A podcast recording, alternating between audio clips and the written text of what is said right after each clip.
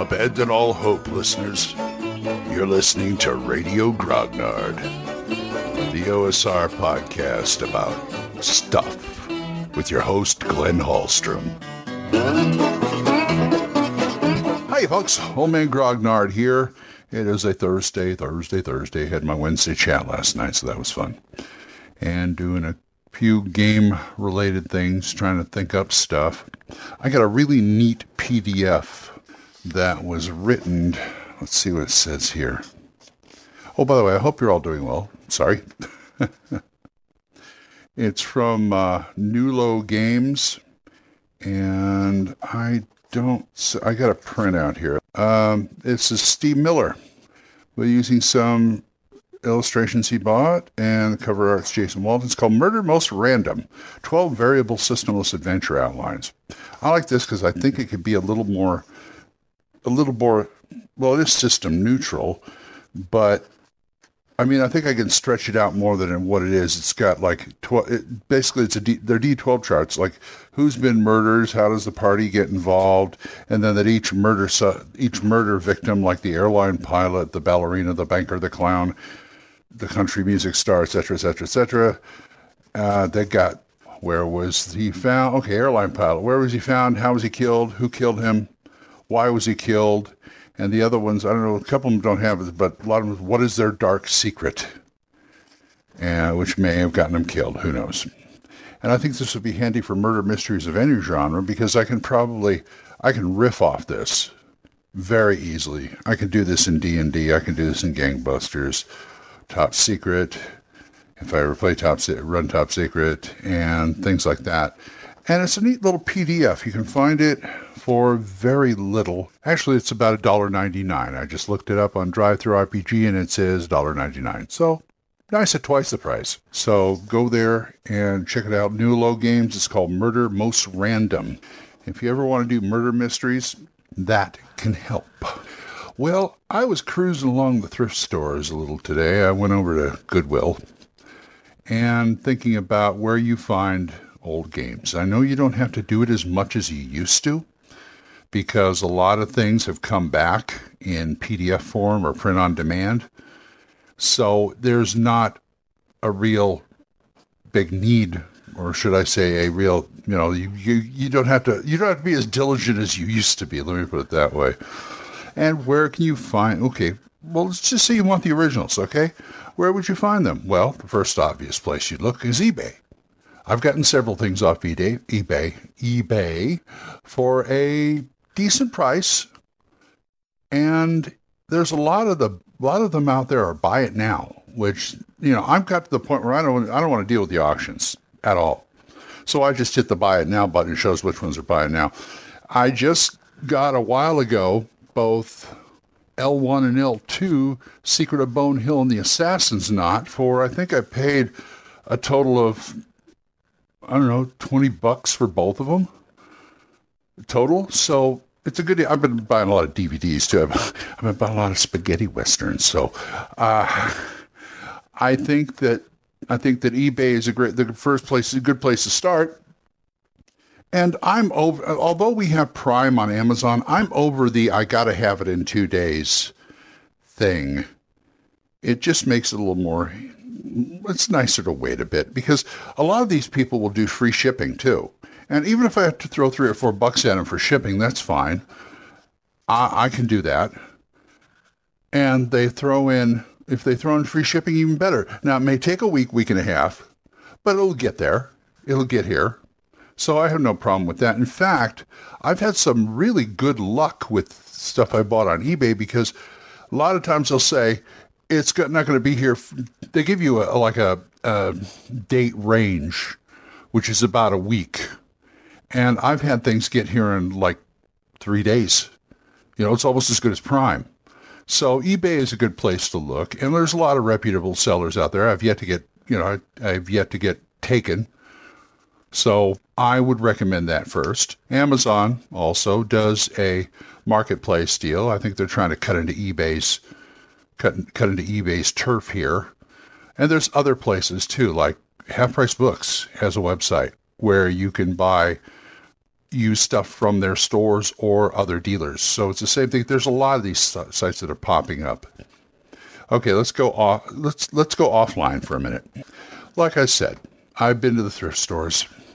Thrift stores, old bookstores, used bookstores are a good place to find things. Although I haven't had much luck in my area. I think it's because I'm in Oklahoma City and I've seen people I've seen people get great deals out of thrift stores, garage sales, and mom and pop places, used bookstores, things like that. I may find one or two things at a used bookstore. Half Price Books has been my friend for a long time, and I still find an occasional thing there, but it's dried up. It's, for me, I've never, if if I'm walking in a thrift, say I go to the thrift store, I never find anything anything that I want. And I don't know if it's just me or just where I live, but it's worth a try for you. I've even, there's also people who bought stuff on Craigslist. They got stuff off Craigslist, and Craigslist has never worked for me, ever. I've never been able to find anything that I wanted here. I don't know if I'm just saying local or going national. I never find anything. But I'm not going to discourage you guys. These are good resources if you're not living in Oklahoma City. so, like I said, thrift stores, used bookstores, garage sales, Craigslist, eBay. So there's five resources right there. And and if you're you can you know you got to be smart about it, you know. You're not going to you know, I have a limit to what I will pay. I don't go for any rare stuff. I'm not looking for like the three the three brown books or something like that. So I can get things at reasonably reasonable prices. Also, you on Facebook for certain there's some auction groups on there or groups where you just say, "Hey, I got this. Anybody want it? I'm selling it for such and such." And there's there's also auctions that go on. There's more auctions now than ever. It used to be I used to go on a couple of the the Facebook groups and somebody said, "Well, I've got this thing I want to get rid of for 20 bucks." And I just contacted, "Hey, I'll take it." And then I'll just PayPal him the money and he sends the thing and you know, boom, that's they don't do that much anymore. It's now everybody wants to auction. You know, and with a buyout price and all this. It's like, come on, guys, this isn't eBay. Why don't you just put something to, up for sale and see who name a price and see who bites? It's just it's, it's getting a little ridiculous, but you know, like I said, it's still out there, and and Facebook now has a marketplace too, so you can also do it that way. What can I say? And this is from experience. This is from I've had, like I said, I've had ex- I had success in my venues and none in others, and other people are like the reverse. It all depends on what you have as far as resources in your area go, and on online and what you're willing to pay. My my how shall I say it? My limit is reasonable, I think when I was doing auctions on eBay, I wouldn't bid over 50 bucks on anything. And nowadays, my limit is I find out what the MSRP of the item is, and I will try and get it for less than the MSRP, but I don't mind going a little over the MSRP because if it's rare or something like that, you know, I, I paid, I paid. Let me put it this way: I've got, I've gotten a rule cyclopedia which MSRP at the time for 25 bucks. I've got it for 35 on eBay and I wasn't I wasn't I wasn't unhappy. I was I was glad to pay it. You know, 35 40 bucks for that. Yeah, no problem. But once it gets up into like 80 100 dollar range, it's like I, I'm checking out. Thank you. That kind of thing. So you you really got to be aware of the price and know what you want to pay. A lot of things are like modules, like the modules. Like I said, 20 bucks for two modules ain't bad ain't bad at all. So it's and what you want to pay, and you trust the seller. Now, I always look. I've been pretty fortunate on my DVD and game purchases that the sellers have been pretty upfront and up to, upright and real good about it.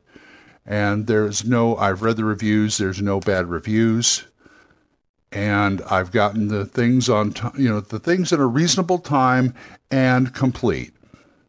I actually managed to get a, a copy of Thunder, which I've been looking for. I have a printed out from the PDF version of Thunder Rift. I also have a version of Thunder Rift without the cover or the map. But I recently got a copy of Thunder Rift.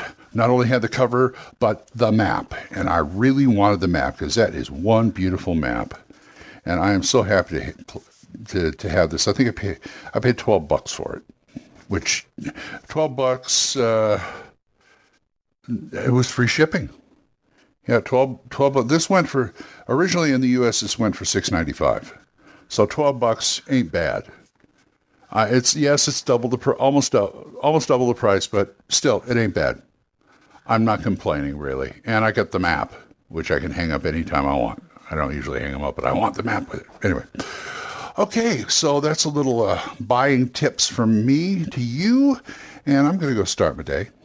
So I will wish you all a great day. I hope you have a really good day. So until I see you again, keep the dice warm, and I'll talk to you later. Bye bye questions, comments, send them to oldmangrognard at gmail.com. We'll see you next time when Radio Grognard is on the air.